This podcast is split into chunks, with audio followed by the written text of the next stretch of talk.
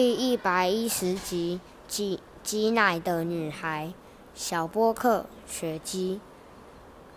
女孩走在乡间小路，头顶着刚挤好的牛奶，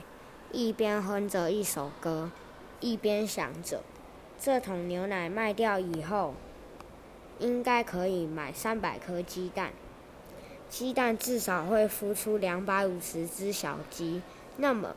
我就会赚到钱买漂亮的衣服及打扮得美美的，参加圣诞晚宴。嗯，